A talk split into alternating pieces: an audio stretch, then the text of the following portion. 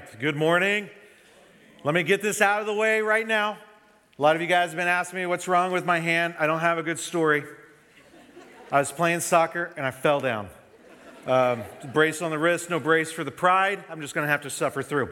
Uh, today we are uh, week five of our series through uh, the first, uh, through the uh, New Testament letter, First Timothy. We're going to be diving in to chapter four. So I want to ask you, go ahead and grab a Bible if you want to use your phone. That's just as good. Um, and go ahead and locate uh, First Timothy chapter four. We're going to talk about that today. I'll read in a couple of minutes. You got time? Don't feel like you have to race. Uh, and as you're looking for that, I want to share with you I've been getting different versions of the exact same question coming in over the past few weeks. It's coming from men, it's coming from women, it's coming from people with all kinds of different backgrounds. And maybe this is a question that's messed with you a little bit.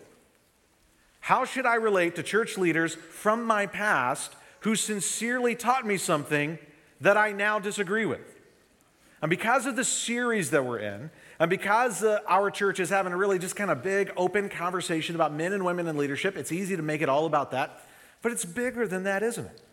And it's not just about religious stuff or church stuff. This is a question for everybody. I mean, what if your parents sincerely taught you something? How do you relate to your parents? They sincerely taught you something and you now disagree with it. How do you relate to a mentor who sincerely taught you something that you now disagree with? There are pastors and church leaders from my past who I dearly love. And I know that they love me and they taught me to believe things I just don't believe. What do you do with that? The thing is, this question doesn't stop there, does it? There is a corollary to this question that we also have to ask.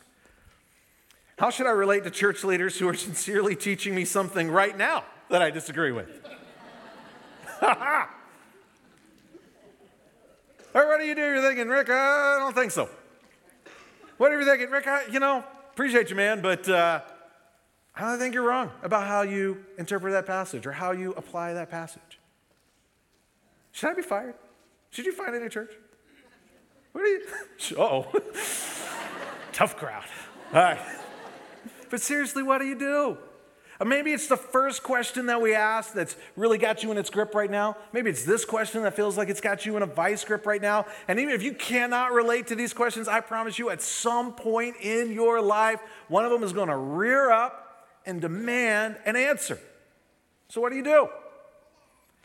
What we're going to read today, I think is incredibly helpful. And it intersects with this. Uh, we're going to start in 1 Timothy chapter 4. And God wants to, how do you know this? God wants to speak to you through His Word today. Even if you don't believe that, I promise you, He wants to speak to you through His Word. And so, what we're going to read, I'm convinced is incredibly helpful. And so, I'm asking this let's do this. Let's read with a disposition of curiosity, an openness to how God might want to speak to us about things that are really important.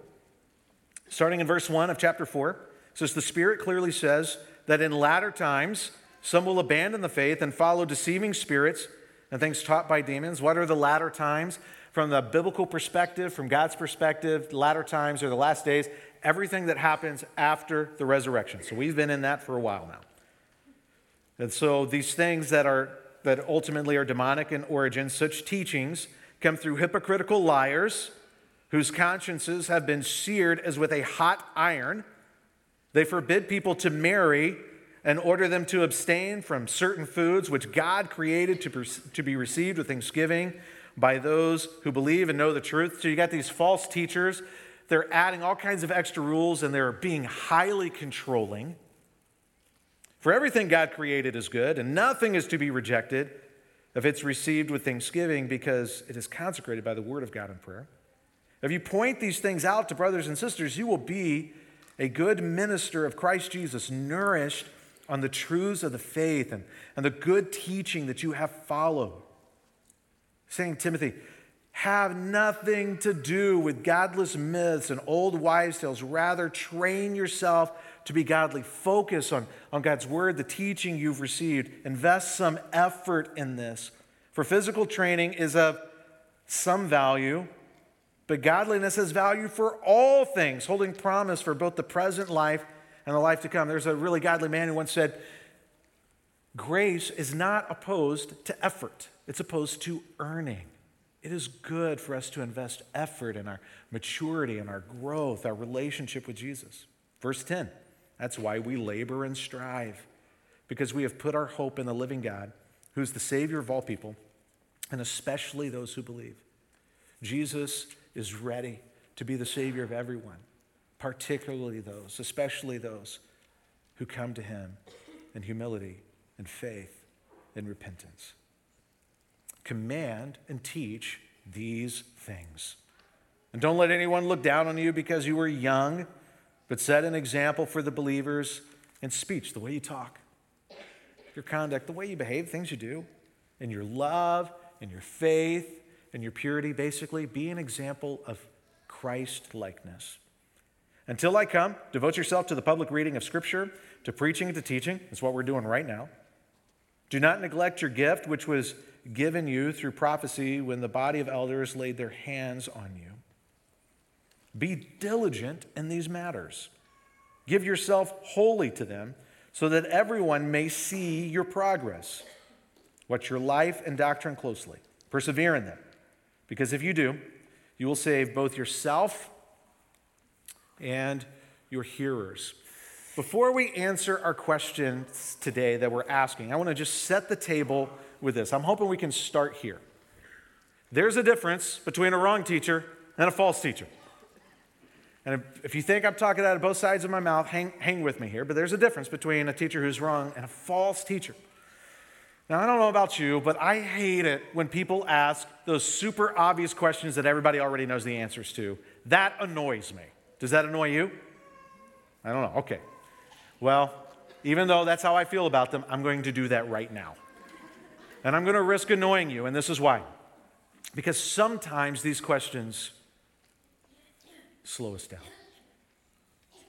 They force us just to breathe, to remember there are fair and unfair expectations. And sometimes doing what we're about to do can help us identify ways in which unfair or unreasonable expectations have crept into our thinking. So here we go. I'm going to be annoyed. You're going to be annoyed. Here are the questions Do I believe there is any church leader, living or dead, who is right about everything? Of course not.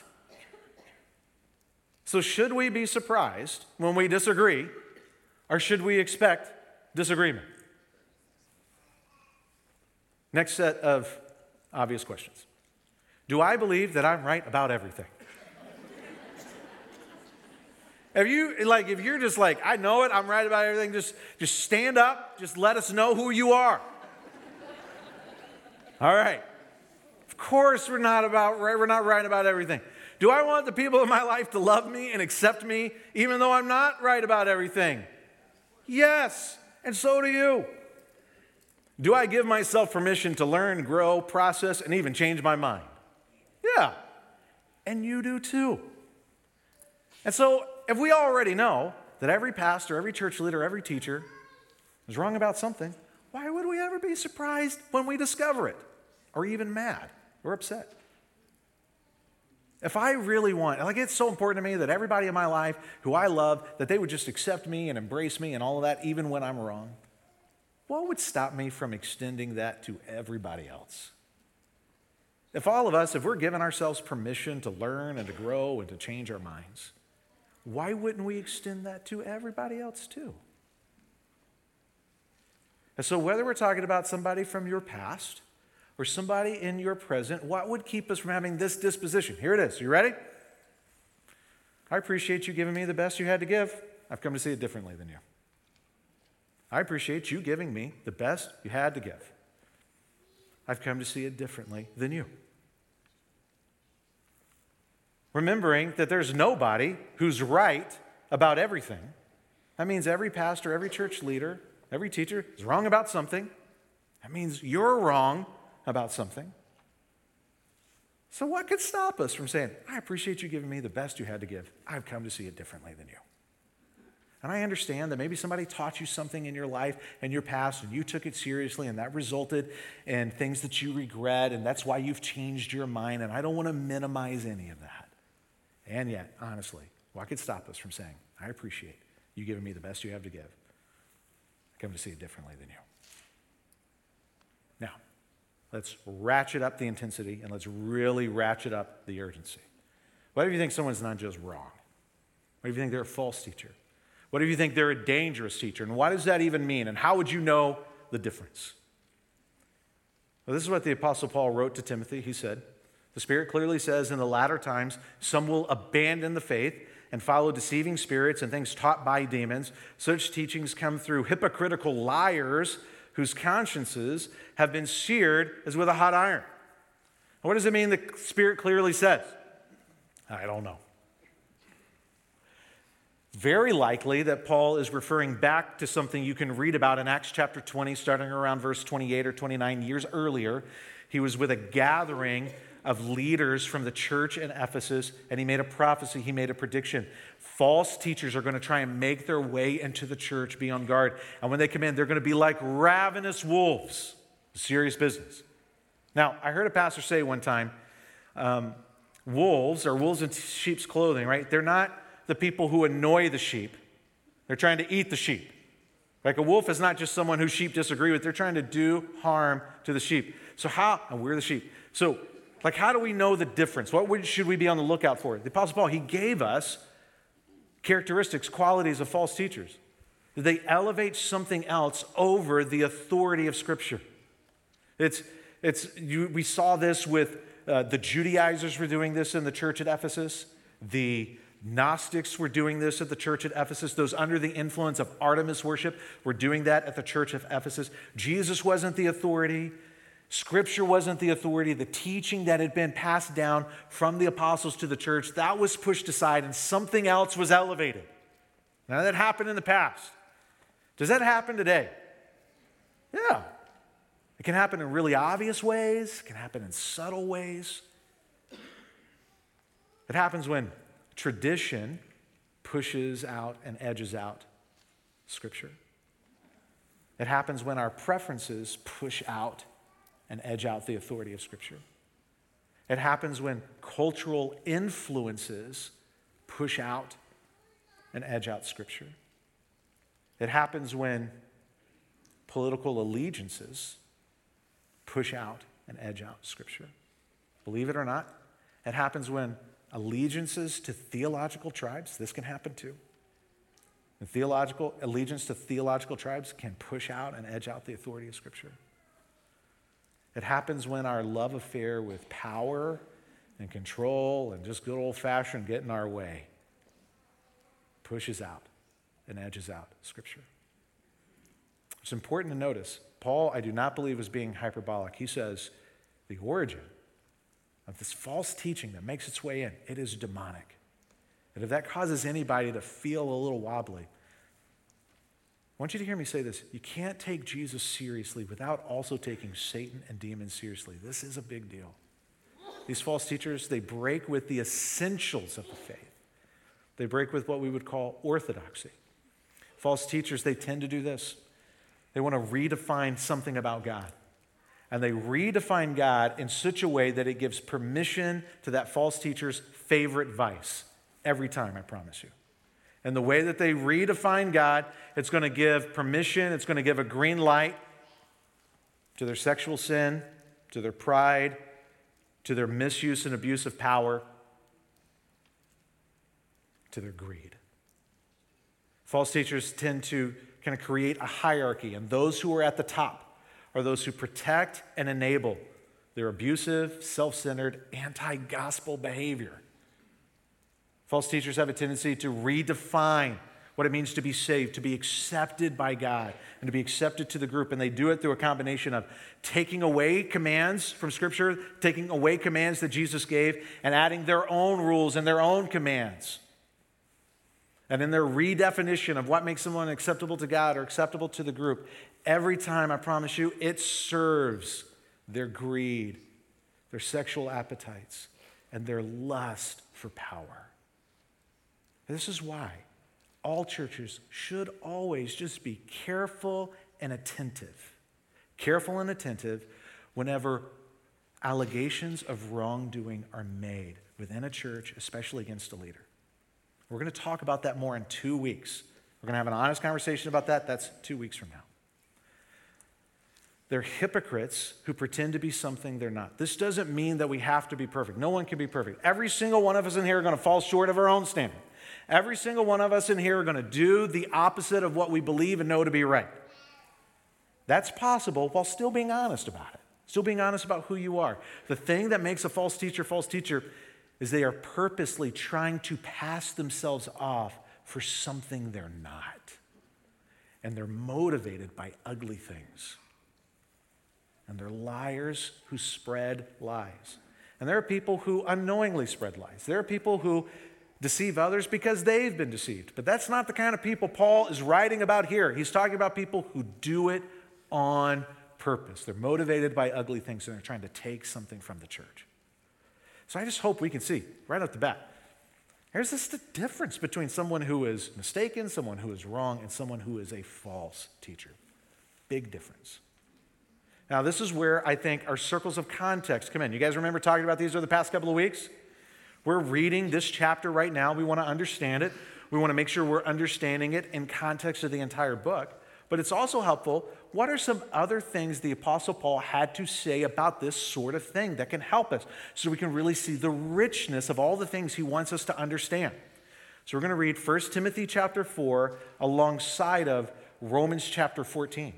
Because what we read in Romans chapter 14, the church, people in the same congregation, disagreed about really big, important stuff to them. And one of the things we're going to see is that we should never be patient. We should never be tolerant with false teachers or false teaching. But we should be massively patient and tolerant with each other when we just disagree with each other. When I think you're wrong and you think I'm wrong. In Romans 14, there are people disagreeing about big stuff all in the same church. And I hope you notice the Apostle Paul never says, this group is right and this group is wrong. He only says, this is how you disagree while everyone stays on the right track. Romans 14, 3 says this The one who eats everything must not treat with contempt the one who does not. And the one who does not eat everything must not judge the one who does, for God has accepted them. Now, we may not understand what's going on with this. They're having a fight over what's acceptable to eat and what's not acceptable to eat. And we may not understand it, but we don't have to get it to get it. There's a, there's a disagreement, there's a fight going on, it intersects with cultural backgrounds and ethnicity and diverse religious backgrounds and probably some socioeconomic stuff. The Apostle Paul says disagreement over things that are really important to you, that's allowed. Here's what's not allowed judgment and contempt. Because one person considers one day more sacred than another. This church loved to fight. They're fighting about different stuff. Well, I think this day is super awesome. Well, they're all great. And they're, I, it doesn't make any sense to me, but it was a fight for them and it's important to them. He says, one considers one day more sacred than another, another considers every day alike. Each of them should be fully convinced in their own mind. Disagreement is okay. Be convinced without having to convince the other person. Now, that's super easy, isn't it?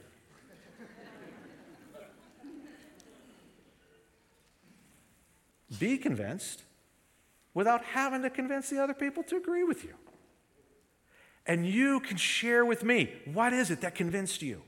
And I can share with you what it is that convinced me. And we can do that without being defensive. Do you know why? Because you're not defined by your viewpoint. And I'm not defined by my viewpoint. If we are followers of Jesus, we are in Christ, we are defined by Him. We are defined by what He has done. We're not defined by what we do and don't do, or even by what we think in our opinions. We are defined by Jesus. Gospel community, Christian, what, Christian community, what a church should be, is a gift to us. He continues, he says, For none of us live for ourselves alone, and none of us die for ourselves alone. If we live, we live for the Lord. And if we die, we die for the Lord. So whether we live or die, we belong to the Lord. And all things we do, it's all about Him. For this very reason, Christ died and returned to life so that He might be the Lord of both the dead and the living. You then, why do you judge your brother or sister? Why do you treat them with contempt? For we'll all stand before God's judgment seat. It's written, As surely as I live, says the Lord, every knee will bow before me, every tongue will acknowledge God. We're to relate to each other as siblings, not one another's parents. Now, everybody in here who has kids in your house, or you've ever had kids in your house, do things get better and more peaceful when your kids act like they're each other's parents? No. I've had this conversation a thousand times. Have you? Listen, you are the brother, not the dad. You are the sister, not the mom. Have you had that conversation? It's always more peaceful when they relate to each other as siblings. We are to relate to each other as siblings, not one another's parents. Jesus is the authority. We are happily beneath his authority. We stand before him and we stand with each other. We stand before him and we stand with each other. And this is at the heart, this is the essence of what Jesus wants for his body, the church. He says, So then, each of us will give an account of ourselves to God. Therefore, stop passing judgment on one another.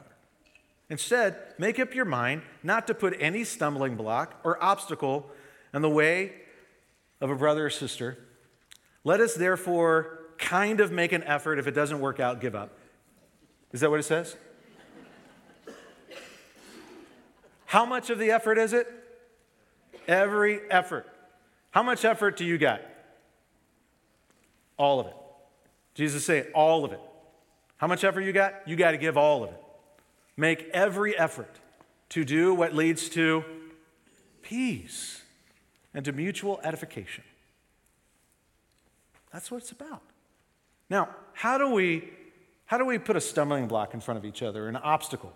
Maybe a helpful way to think about it is how do we trip each other as we're trying to follow Jesus? How could I trip you? How could you trip me? Three things.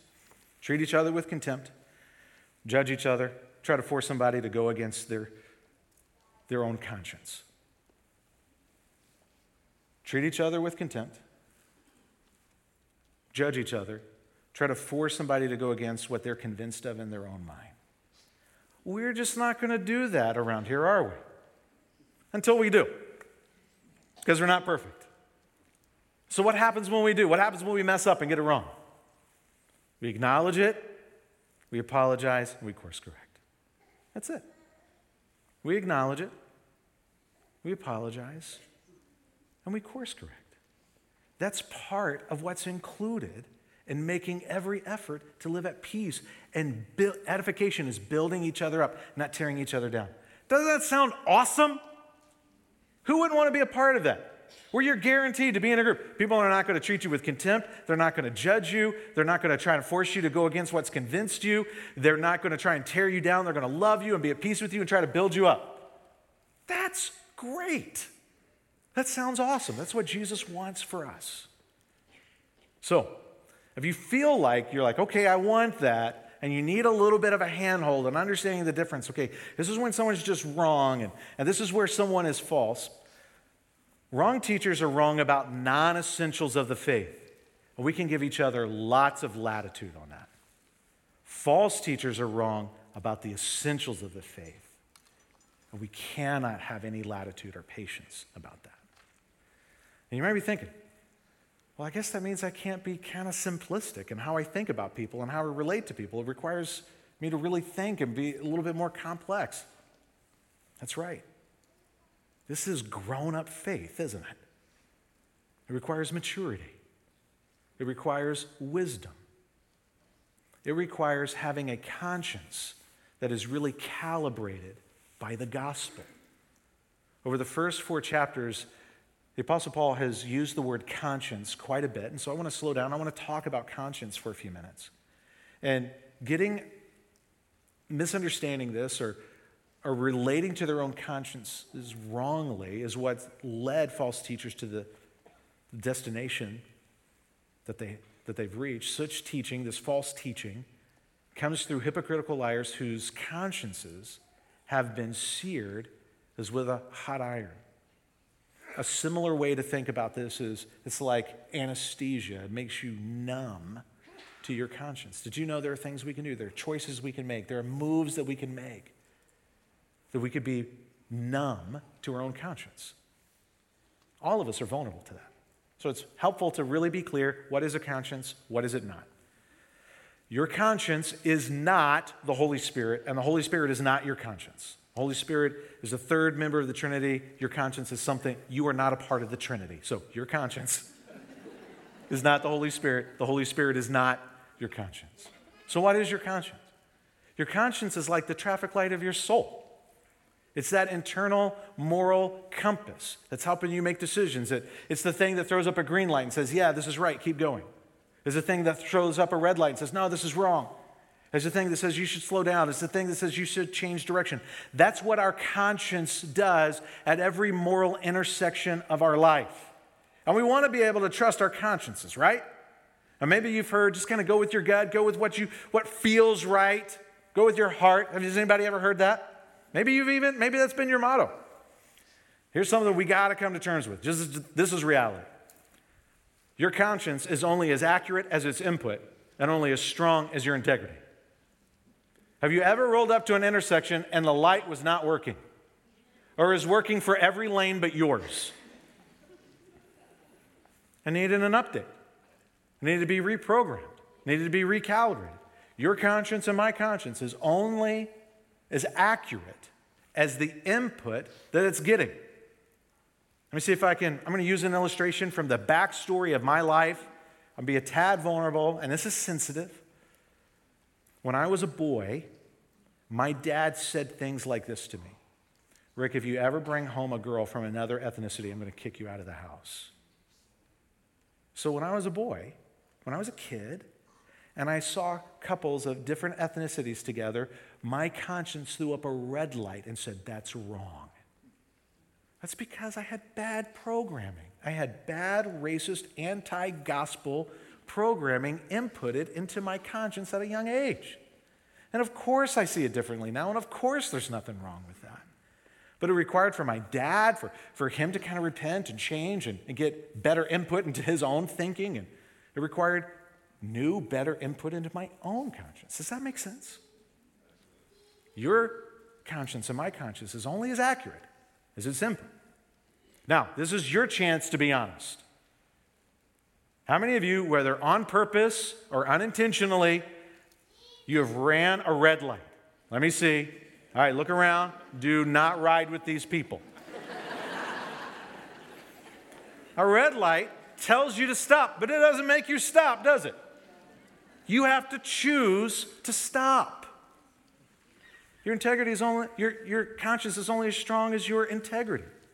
How many of us have had a check engine light on our dashboard lit up so long we've been ignoring it so long we don't even see it anymore? Some of us have even put electrical tape over that. we can do the same thing to our consciences. This is why it's so important. As a follower of Jesus, and we want to grow as a follower of Jesus, that we're constantly downloading God's word into our thinking. We're reading it, we're studying it, we're submitting to teachers because we want to invest effort and align with it. Verses 6 through 11 in chapter 4 are all about that. Here's my question for you. And you don't have to be a Jesus follower, you don't have to be religious in any way. What is your conscience calibrated to? I might take some time to think about that. What is your conscience calibrated to? And if you're trying to follow Jesus, is your conscience calibrated to God's word?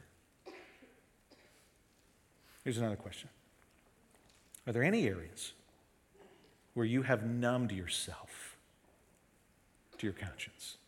Like, is it possible to engage in a little gossip and just not feel bad about it?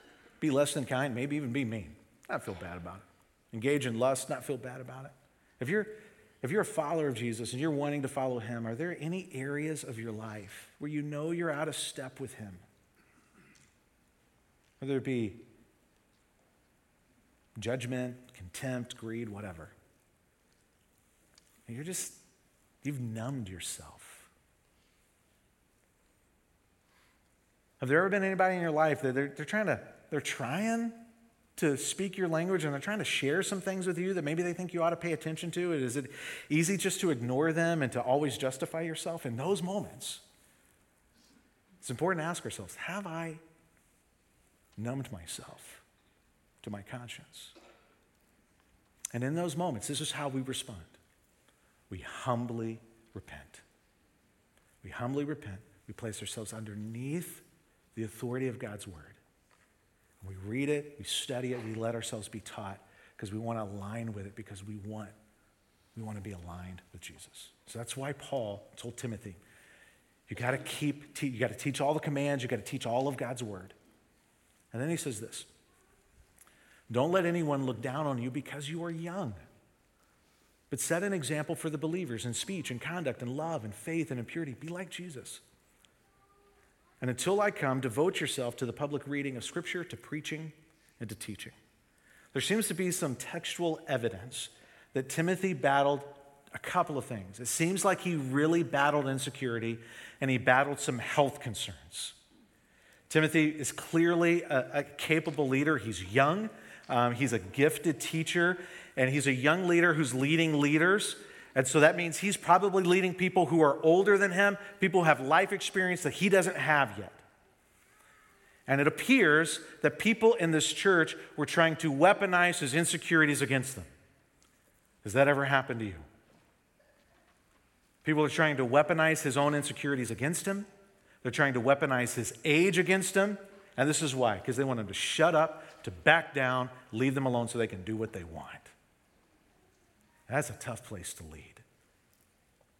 And I know what it's like. I know what it's like when people are trying to tear you down,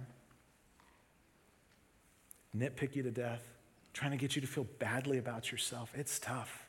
It's tough to show up with a Christ like example of leading, of serving, of teaching. But that is the context in which Timothy was called to lead and teach. And this is Paul's encouragement to him. This is Paul's instruction to him. Don't be assertive, be an example. Yeah, there are things you got to teach and there are commands you can't flinch from, but you're not asserting yourself. You're not going to bow up. You're not going to flex. You're not going to strong arm anybody. You're not going to try and show them how awesome you are. You're not going to impose yourself. You're going to be like Jesus, and you're going to let that be enough.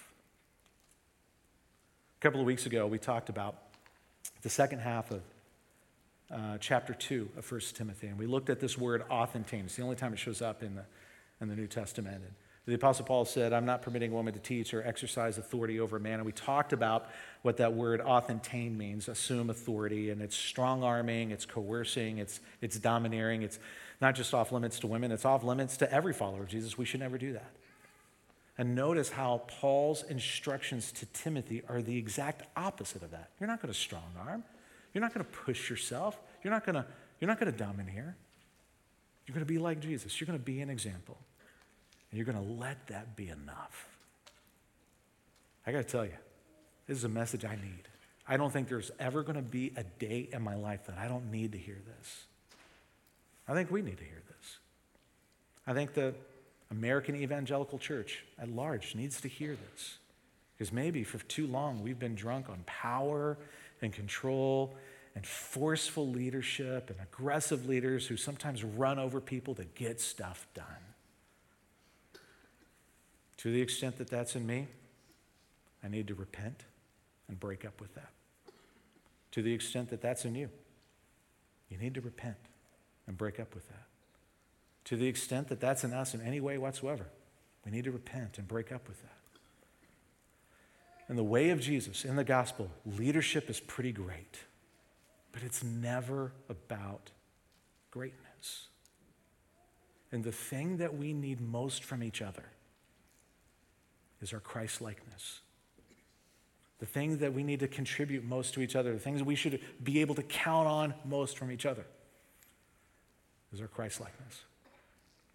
So I want to end the way the Apostle Paul ended this chapter. He tells them, Be diligent in these matters, give yourself wholly to them, so that everyone may see your progress.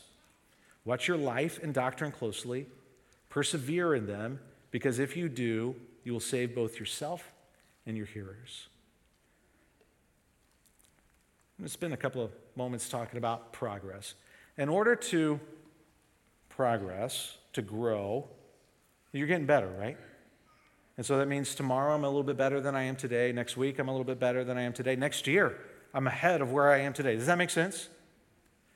So, doesn't that mean if you're going to progress and if you're going to lead in front of people in such a way that everyone can see your progress, that He doesn't have everything all together yet? Isn't that what that means? That as a leader, He doesn't have it all put together yet. And that he needs to be able to grow, and other people need to see, oh my goodness, you're growing, you're getting better, you're becoming more like Christ. Having it all together is not a prerequisite for leadership in the way of Jesus. Having it all together is not a prerequisite for leadership in the gospel. And I know, I know that there's probably some of us in this room, you've been holding back. You haven't stepped up. You haven't served. You haven't led. You haven't shared some of the awesome things in your life that you have to share. And it's not because there's something wrong with you.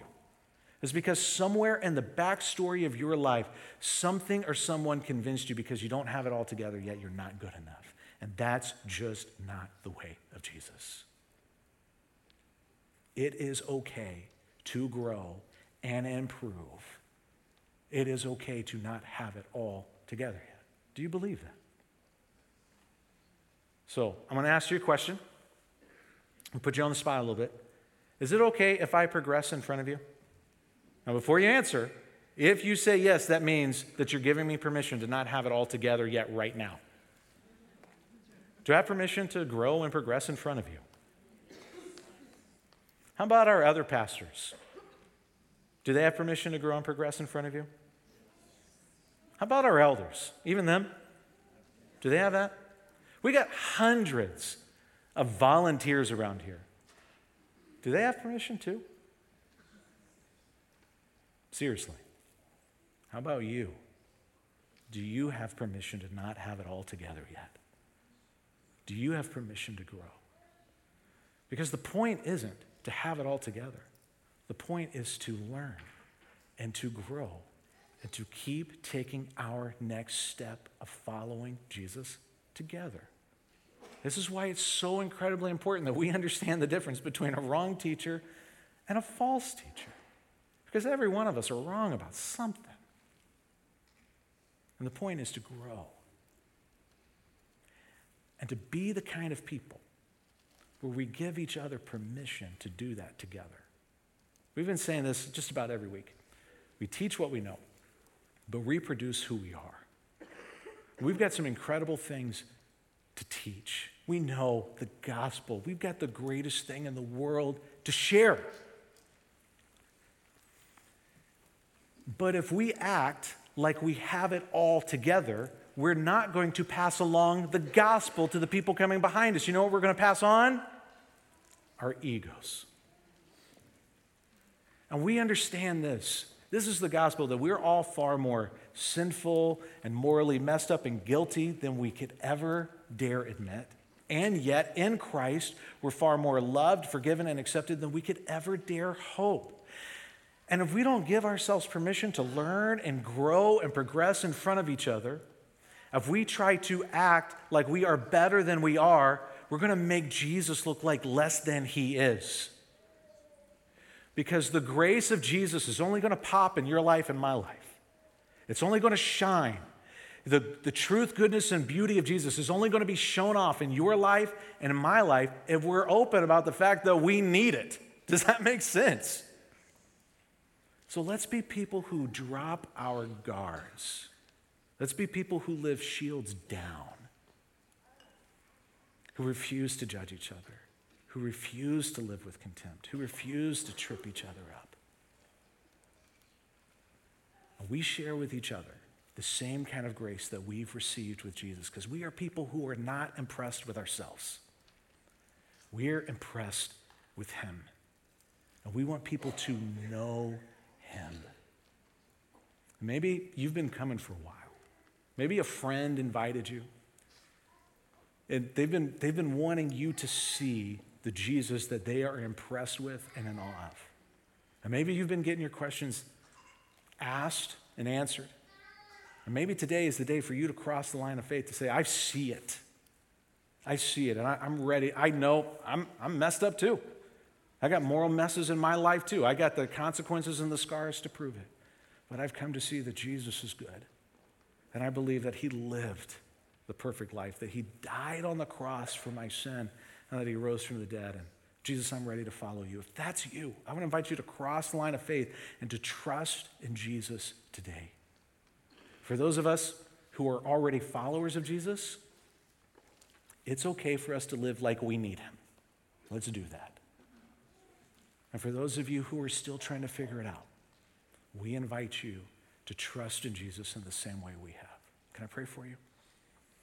Heavenly Father, God, you have given us so many good things. And we are grateful for Jesus. That God, for those of us who are following, trying to follow, God, may we be people who, who live humbly and gently with each other. And God, for those who are still trying to figure it out, God, I pray that you would give them the faith they need to cross the line of faith and just say, Jesus, I give my life to you. I believe you died on the cross and you rose from the dead, and I want to follow you. God, we want to be people who are in awe of Jesus. We want to be the kind of people who others see Jesus in us so that they worship him as well. And it's in his name that we pray. Amen.